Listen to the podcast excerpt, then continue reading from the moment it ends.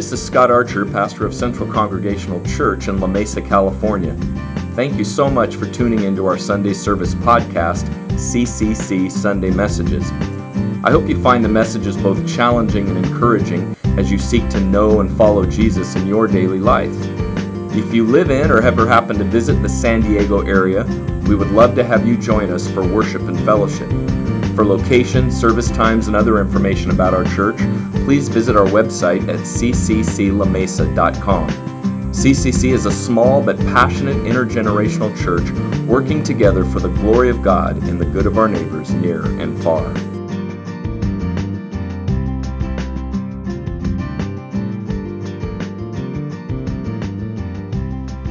Well, let's uh, grab our Bibles or open our Bible apps and let's open back up the Gospel of Mark. And believe it or not, we have this Sunday and we have next Sunday, and we will uh, have finally finished uh, this study. Uh, to be honest, I'm going to be a little bit uh, sad because I've really enjoyed just just being so consistently in one book and just using it as a place of prayer and, and letting the Holy Spirit do a work in me and preparing the various messages.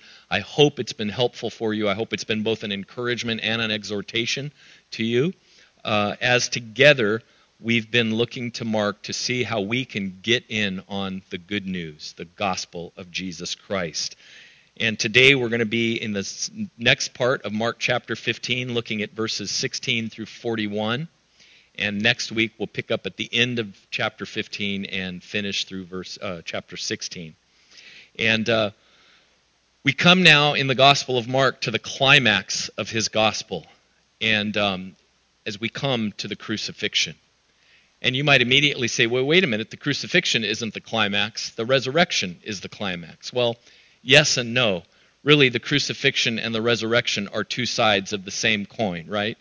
but the resurrection is the proof of what God did through Jesus Christ on the cross. And especially in Mark's gospel, his whole gospel and everything that Jesus has said and done, and through his trial from by the religious leaders that we talked about two weeks ago, and then by the political leader Pilate last week, uh, and now his arrest and being handed over to be crucified. This is where this is the climax of Mark's gospel, and it's so interesting for us to think about uh, the good news being tied to the crucifixion. Um, but that is the climax. Mark started his gospel saying, This is the gospel, the good news of Jesus Christ, and it climaxes in the crucifixion. And so we are going to look at that this morning.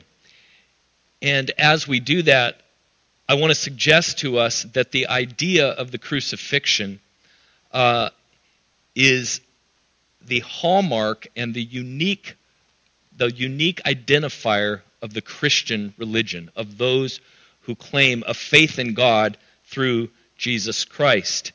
The apostle Paul said it this way in 1 Corinthians chapter 2 verse 2. He said when he was with the Corinthians, he resolved to know nothing while he was with them except Jesus Christ and him crucified. Now, many of us that have been in church for years, we've heard that verse a whole bunch of times, and it really doesn't register any any emotional uh, or mental response in us. We've like, oh yes, Jesus and Him crucified, but we have to go back in time and we have to hear that phrase the way that uh, the original hearers, when Paul said it, uh, would have taken that because the crucifixion was a brutal, horrible uh, means of death. Uh, I don't know if it was invented by the Romans, but it was used the most by the Romans um, just to humiliate and destroy anyone that would stand against them. And so, for the original hearers to hear the Apostle Paul, especially those that hadn't come to faith yet, to hear him say that his, his message and his, his religion, for lack of a better word right now, was, was centered on knowing nothing except this man, Jesus Christ, and not just about him and his teaching, but him crucified. One of my favorite uh, modern day writers and preachers uh, is a woman whose name is Fleming Rutledge. She's an 80 year old woman that is one of the most profound writers and speakers uh, in our country today and in the world today. And she has written a book just simply called The Crucifixion. And it's a big, fat book if you want to take a, a deep dive theologically that takes on all the different what are called theories of atonement, the various attempts to explain why Jesus died. And there are entire do- denominations in the church worldwide that are split on emphasizing one uh, over and against another. And she really does a great job of talking about how all these different theories are different facets of looking what God, looking at what God did for us through the the uh, death and resurrection of Jesus Christ, and to emphasize one at the expense of the other actually cheapens and, and hinders our ability to understand. But Fleming Rutledge, in her book, The Crucifixion, says this in its context, in its day, and even to this day Christianity is unique. The world's religions have certain traits in common, but until the gospel of Jesus Christ burst on the Mediterranean world, no one in the history of human imagination had conceived such a thing, of such a thing, as the worship of a crucified man. That, that is an unbelievable concept back then, and really, to be honest, if we were truthful with ourselves, it's an unbelievable concept in and of itself today. I would say that it is only as God gives us the gift of faith that we can see in the crucified Christ the Savior and the King of the world. Let me read a little bit more uh, from her book, uh, The Crucifixion. She goes on to say this um, We can begin with the oddity of the universally recognized signifier, the crucifixion. She says, Let, us just look at the idea that we use that phrase, the crucifixion. It will help us to understand the uniqueness of Jesus' death if we can grasp the idiosyncrasy of this manner of speaking. There have been many famous deaths in world history. We might think of John F. Kennedy or Marie Antoinette or Cleopatra, Abraham Lincoln, different ones.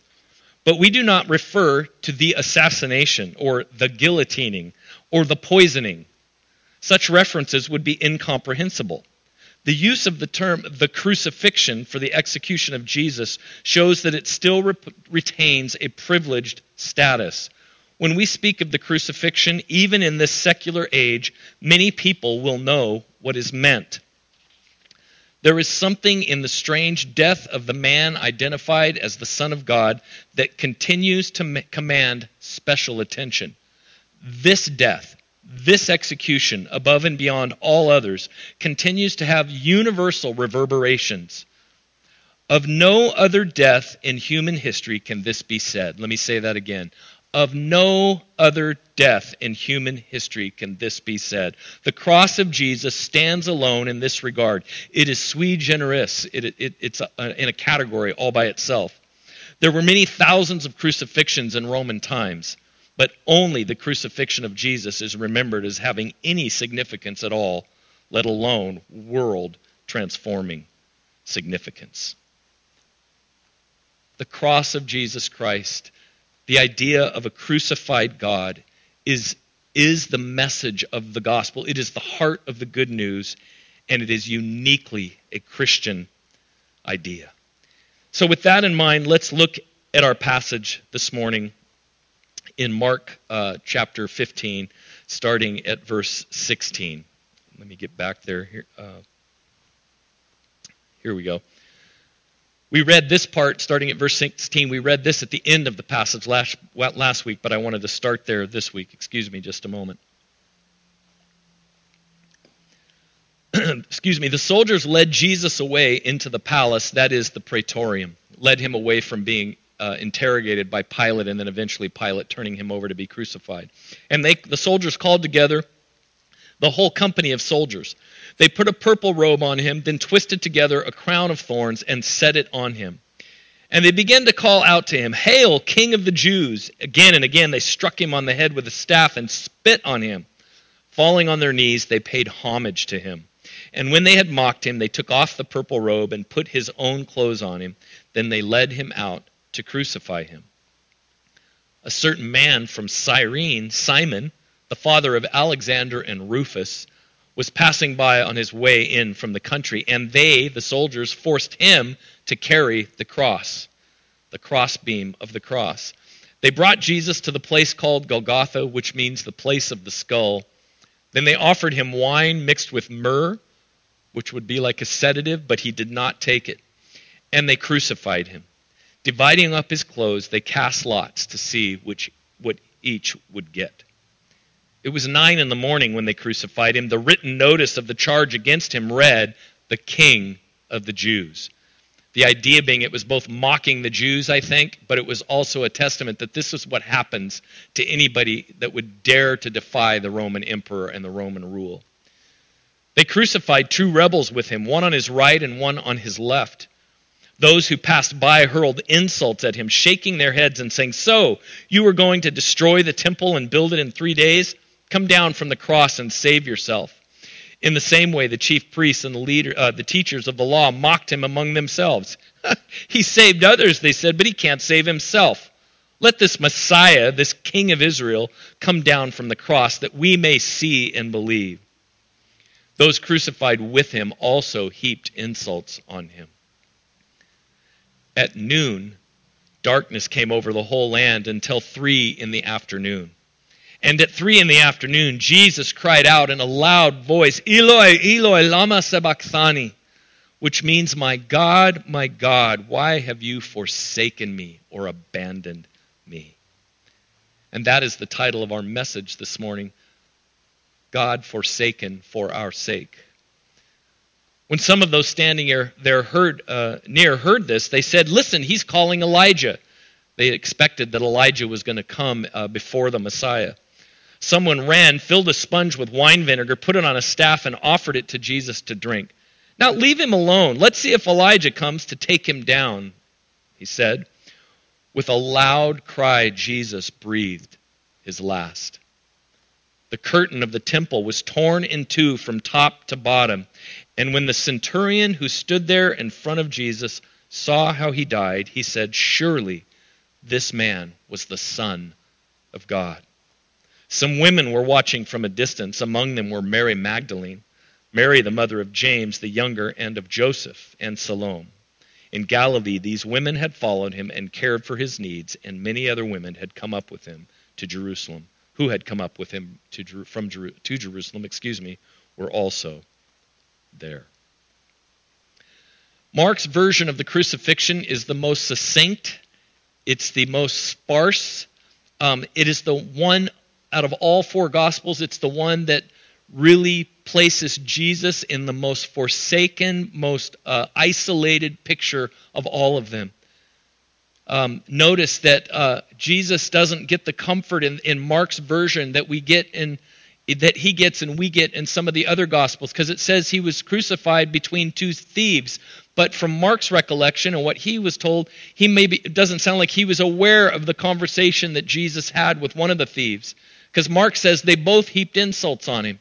But we know from the other Gospels that one of them rebuked the other guy on the other cross and said, Don't you fear God even when you're dying and we're getting what we deserve? And that, that thief looked at Jesus and said, uh, Today, when you enter your kingdom, remember me. And Jesus said, Today you will be with me in paradise. But we don't get that relief, as it were, in this story. We don't get the tender scene in the Gospel of John where Jesus is on the cross and his mother is there and John is there. John being the beloved disciple, the closest one to Jesus. And basically, Jesus entrusts his mother into the care of John. And he says to John, uh, Behold your mother, and to his mother, Behold your son. He sort of gives her to John to take care of. We don't get that relief and we don't get that tender moment in the midst of the pain. In the Gospel of Mark, it's stark. Jesus is crucified. He's, he's tried and he's beaten and he's crucified completely and utterly alone.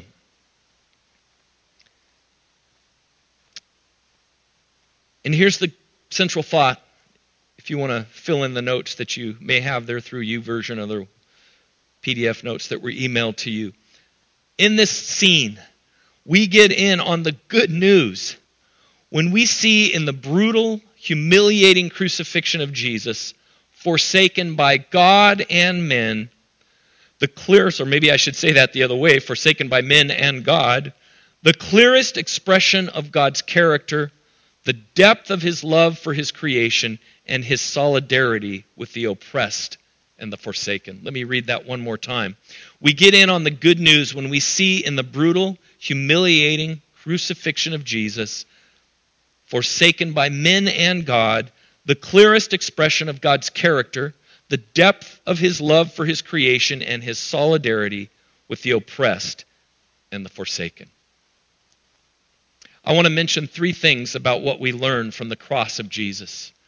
The cross that was not unique, crucifixion was completely ununique in Jesus' time. Thousands and thousands of people were crucified by the Romans. Thousands and thousands of Jews were crucified by the Romans, and they would be crucified on the side of the road, and uh, so that when people came in and out of Jerusalem and different parts, big cities, they would um, they would see what happens to anyone that would defy the Roman government. But also, crucifixion was, um, was only done to non citizens, and it was usually reserved for the lowest um, outcast or slave, or, or it, it, it, was just so humiliating. It wasn't just physically painful, it was human, uh, it, it was completely dehumanizing. And, and the, the Romans did that to so many people, but they also did it to Jesus. It's not an accident that Jesus was crucified rather than beheaded or rather than ran through with the spear or whatever else. The crucifixion, um, uh, it, it, the Apostle Paul says in Philippians chapter 2, when he says that we should have the same mind of Christ, that even though he was equal with God, didn't, didn't hang on to that, but he took on the very form of a man and became obedient to death. And he says, even death on a cross. And so, thinking about the cross and the, the, the idea and nature of crucifixion and the cross of Jesus, what can we learn? Well, first of all, the cross of Jesus reveals, and this is so simple but so profound, reveals what God is really like. And I want to say it this way the cross of Jesus reveals what God is like and how God has always been. Hebrews chapter 1 verse 3, the Son, speaking of Jesus, is the radiance of God's glory and the exact representation of his being. When we see Jesus on the cross suffering a shameful death, the Old Testament that says that cursed is anyone who is hung on a tree. He's, he's suffering a shameful, cursed death. We need to recognize that that, that death and that willingness to go through that expresses the very heart and the very nature of God and His love. This is important for us because if we read through the Old Testament, if you've ever read through the Old Testament, and if you've ever honestly read through the Old Testament, you've been disturbed by many very, very violent depictions of God in the Old Testament, where God gives directions to his people to go in and annihilate whole cities, men, women, and children, babies included, and to do all sort, manner of things. I don't have time this morning to get into that, except to say that that we need to not let that picture stand by itself, but we need to see in the cross of Jesus Christ and in his suffering that this expresses the true heart and the true character of God. Jesus is what God is like. Jurgen Moltmann, in another wonderful book called The Crucified God, I would encourage you. It's not an easy book to read, but incredible, incredibly powerful. Jurgen Moltmann, The Crucified God, said this When the crucified Jesus is called the image of the invisible God, that's from Colossians chapter 1, verse 15, the meaning is that this, speaking of the crucifixion and Jesus on the cross, this is God, and God is like this. God is one that loves us so much that he pours himself out upon the cross. Brothers and sisters, what is your picture of God today? Maybe you're visiting with us by video this morning. Maybe you wouldn't even identify yourself as a Christian, but you've somehow come across this video. And what is your understanding of is there a God? And if there is a God, what is he like? Well, we don't have time to get into all of his characteristics and all of his attributes, but the most important thing I could tell you this morning if your understanding of the heart of God, of the nature of the God, and the character of God is not founded in the picture of the crucifixion of Jesus Christ, your picture of God is wrong and inadequate, is inadequate and possibly wrong. The cross of Jesus reveals what God is really like and what he's always been like. And that leads to our next point. The cross of Jesus demonstrates the depth of God's love. We all know the scripture, even people that aren't part of church probably have this memorized. John 3:16 and also 17. For God, let's all say it together, for God so loved the world that he gave his one and only son or his only begotten son, that whoever believes in him shall not perish but have ever uh, have eternal life.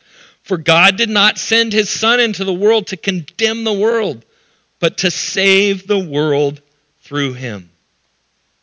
And what we need to see if it is if the cross of Je- if Jesus is the exact representation of God, if he's the visible image of the invisible God, not only does it demonstrate its character his character, but when it says in John 3:16 that God so loved the world that he gave his son, that in giving his, his son, God gave us himself. There's no real there's there's there's not a separation there. And some people have accused God through the crucifixion, saying, if you believe that Jesus died for your sins and that God sent him to the cross, they've accused God of child abuse. And that's because they don't have a fundamental belief in and understanding of the Trinitarian nature of God. And again, this is a deep theological subject that I don't have time to get in, and, and I couldn't completely explain it to you. Anyways, it, but, I, but it's so important that we realize that God exists eternally in relationship within himself Father, Son, and Holy Spirit. They are three in person, but one in essence.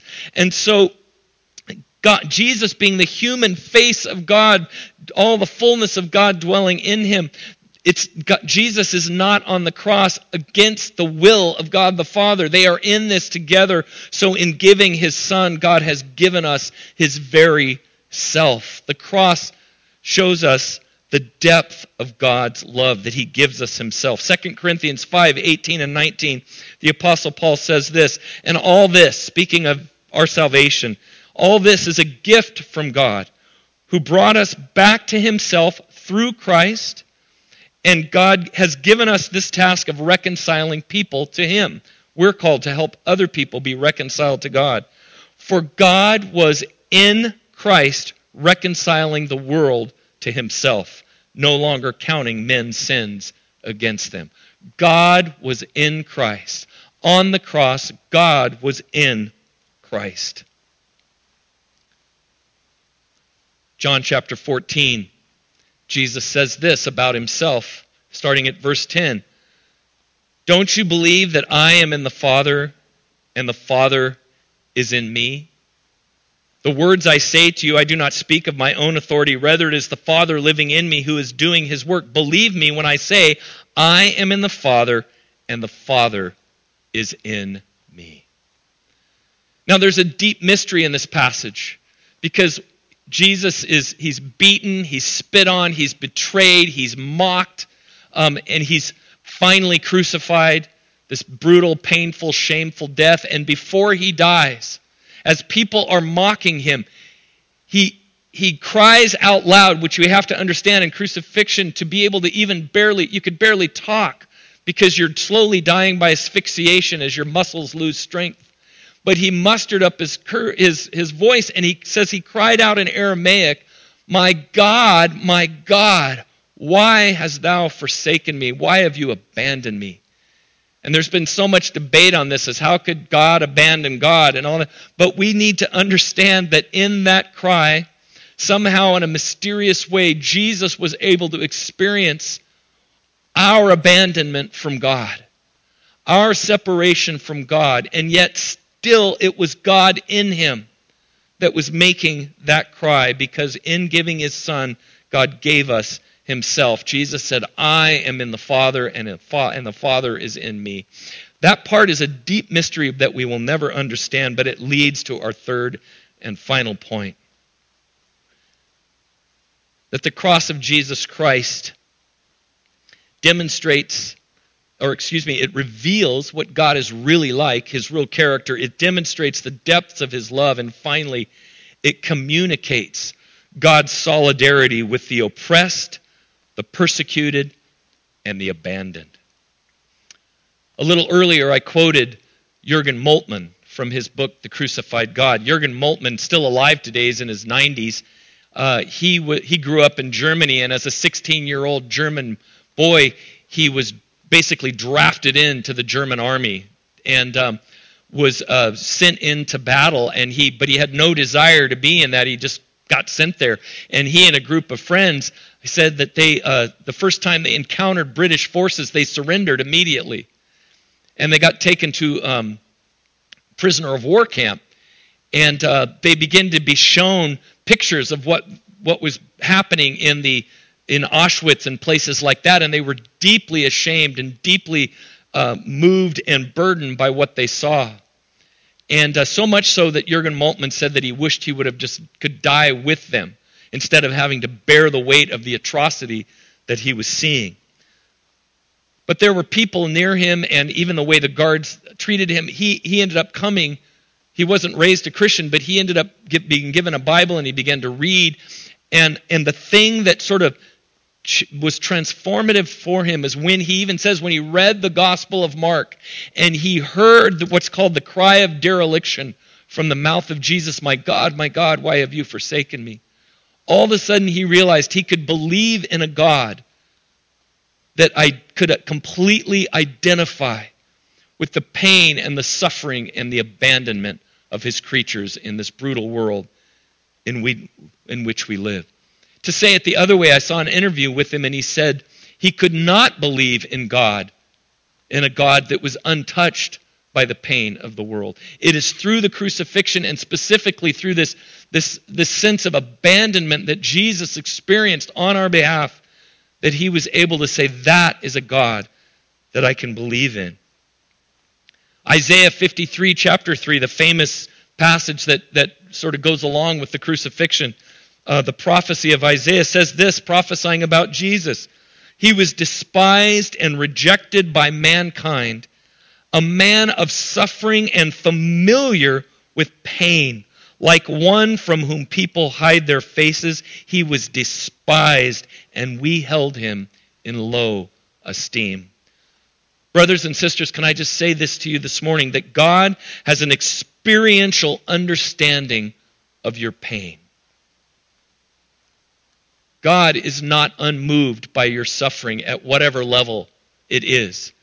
In fact, I would say this no one understands your pain, your suffering, your abandonment, your oppression, whatever you might have walked through. No one understands it better than God Himself because He's experienced it physically, psychologically, emotionally, and spiritually in and through Jesus Christ on the cross. The cross communicates God's solidarity with the oppressed and the persecuted and the abandoned. And we need to take hold of that. Now, I need to say this because most of us here that I'm talking to, we've walked through difficult times in our lives. Some of us, some of you have had horrible experiences, maybe of abandonment with your own, in your own family or whatever. But many of us, that the, thinking about uh, what Jurgen Moltmann experienced or what others have experienced, like in Auschwitz and places like that, what we see going on around the world today, we maybe we're, we're probably pretty far removed from a lot of that. So we also need to understand as we look out into the world and we sometimes are crushed by the weight of the suffering that we see and and and uh, you know worry about and are so broken by we need to understand that though God isn't moving right now to solve it all he experienced it all he he understands every tear every suffering every whip every indignation that anybody in the world today and throughout history has ever experienced. God has an experiential understanding of your pain and my pain and the pain of everybody around the world. He is a God who suffers with us, and that is demonstrated through the cross of Jesus Christ. The writer of Hebrews in chapter 4, verse 14 says it this way So then, since we have a great high priest, speaking of Jesus, who has entered heaven, Jesus, the Son of God, let us hold firmly to what we believe. He's our priest, He's our connection to God the Father. This high priest of ours, and this is the New Living Translation, uh, this high priest of ours understands our weaknesses, for he faced all the same testings we do, yet he did not sin. He did not give up on God. He did not turn his back on God. See, when you and I suffer, or when we see the suffering of the world, we're tempted to say, I can't believe in a good God in the face of what I've experienced or the face of what I see going on in the world. It's just not tenable. Until we really look at the cross of Jesus Christ, and specifically in Mark's gospel, and until we really understand the cry of Jesus Christ, My God, my God, why have you forsaken? God knows. Jesus knows your pain. He's experienced it firsthand. And He is with you in your pain. And He will, as we don't turn our backs on Him, but we look to Him and we grab a hold of Him in faith, He will bring us through. He will bring us through. He will, he will give us even hope and joy in this life. And we have the promise of the life to come when that day comes where there will be no more pain and no more sorrow and no more tears and disease and sickness. God knows the, our pain. He, he is on the side of the oppressed and the persecuted. But there's also this, and this isn't played out so much in Mark's gospel. We know this from uh, other places that Jesus died for the oppressor as much as the oppressed. Because we know that in the other Gospels, as he's about to die, what does Jesus say? God, I'm doing this all for you, and when I'm gone, I just hope you give, just like the psalmist, so many of the psalmists said, give everybody what they deserve for doing this to me, the Romans and the religious leaders. Is that what he said? That's what you and I would say. We'd say, man, I, they got me. I'm hung on this cross. I'm suffering, but God, I'm counting on you to give them 10 times what I got. But that's not what Jesus says. Jesus, stretch, while his arms are stretched out and he's breathing his last breath, says, Father, forgive them, for they know not what they do. They knew they were crucifying, but they didn't understand the bigger picture. Jesus extends forgiveness at the depth of his suffering and sorrow and his depth of his indignation. And so it's important that we understand Jesus is in solidarity with the, the, oppressed and the persecuted. He knows our pain, he feels that, but he also loves and died for those that are the causes of our pain and our suffering because they are oppressed too. Think about anybody in your life that's caused real pain. That cause, that action is coming from pain and oppression in their own lives. Think about the camps in Germany, in Auschwitz, and those places that how dehumanized somebody on the other side of the gun, somebody that's pulling the lever on the gas chambers, they're, in a certain sense, they're as dead and lost as the people they're killing. And God and Jesus Christ came to redeem us all.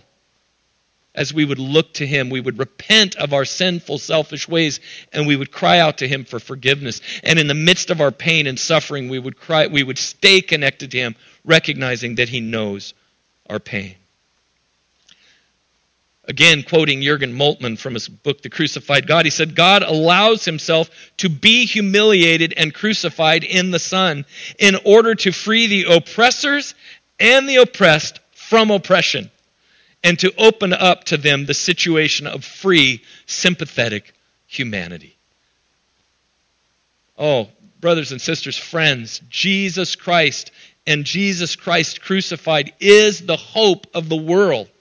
He is the one that was the only true human that lived faithfully and fully before God, the one innocent one that gave himself freely on our behalf, went through all the suffering and the pain, went through the sense of abandonment with God Himself, so that you and I, He was forsaken for our sake, that so that you and I could be reconciled to God, reconciled to one another, and brought into the new humanity filled with His Holy can you grab a hold of that today again? Can we repent of our sinful, selfish ways? Can we repent of our unbelief, of, uh, of our hardness of heart, and let God do a new work in our lives? And I want to conclude by going back to near, near the beginning of the story. As soon as the guards took Jesus and they began to take him to the cross, to, the, to Golgotha, Skull Hill, to crucify him. Back what they would do is they would strap the crossbeam across their backs, tie it to them, and they would force the person being crucified to carry their own cross. But Jesus had already been whipped, he'd already been beaten, he'd already been tortured, as it were. And um, he, you can imagine he was stumbling and he couldn't carry it. And Simon of Cyrene, Joe Blow, is just coming in from the from work, whatever, coming back into the city. And they grab him and they say, Hey, you. They didn't give him a choice. He didn't have a choice. They say, You, you're going to carry his cross. So they take it off Jesus and they put it on him.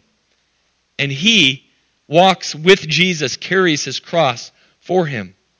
It's interesting, just as a side note, that it says that he, they, it names his sons, uh, Rufus, and I forgot the other one right now. And because they're mentioned later in the Bible, and it seems very clear that through this experience, Simon became a believer and his family became a believer. But we see pictured in this, this whole, we are reminded of Jesus' word throughout the Gospels, and in Gospel, uh, Mark chapter 8, verse 34. Then he called the crowd to him along with his disciples and said, Whoever wants to be my disciple must deny themselves and take up their cross and follow me. Now, he said that well before he was crucified, and people probably didn't even know how to process that, but now we know what that looks like. Simon was forced to carry his cross, but we, it looks like he, he eventually voluntarily bore the cross of Jesus Christ in his life. And as we think about the suffering of Jesus, as we think about the abandonment of Jesus, the crucifixion of Jesus, we need to end this time by reminding ourselves that Jesus didn't die, just die, uh, wasn't just crucified on the cross for us, but he calls us to follow us in the way of the cross because that is the way the world will eventually be saved and transformed. It started on that day. That day was the climax. That day was the beginning of the revolution, and it will commence or be consummated on the day that Jesus returns. And in the meantime, those of us that claim the name of Jesus claim to follow him. We don't follow him in victory parades. We don't follow him by grabbing the levers of power. We don't follow him by demanding our way.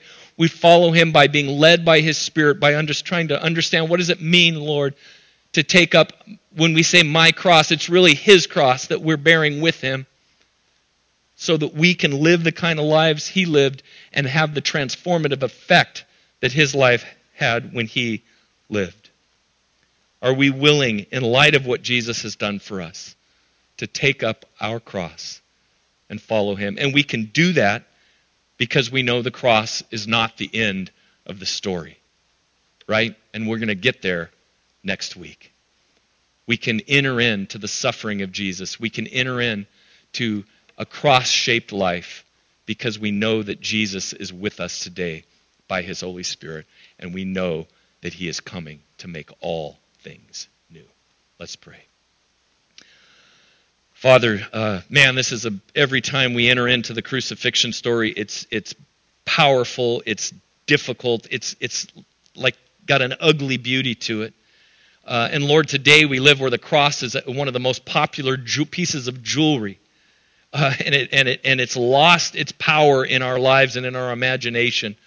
Lord, would you help us? I, I, would just pray that those watching today, Lord, would, would take some time to go back and reflect on this passage in Mark. Maybe read the crucifixion stories in all four Gospels.